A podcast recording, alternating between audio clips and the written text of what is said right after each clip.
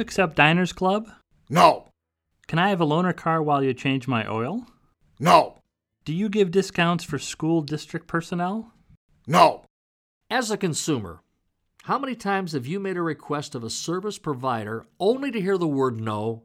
As a service provider, how many times have you told a consumer no? You know, saying no is not easy to stop, is it?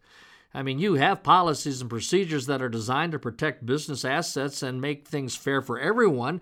So sometimes, you know, we're forced into a position where we are compelled to say no.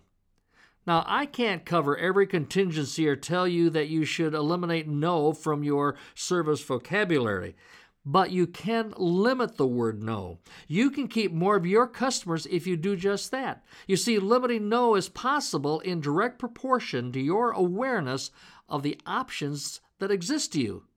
Let me show you what I mean. Do you accept Diners Club?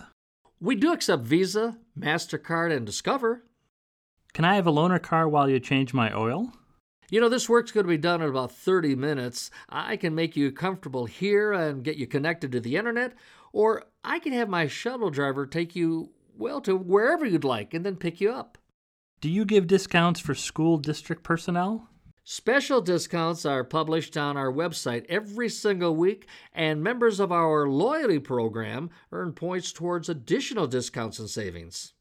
Folks, you can reduce the frequency of no in direct proportion to your understanding of the options that exist, and perhaps more importantly, your willingness to replace no with those options.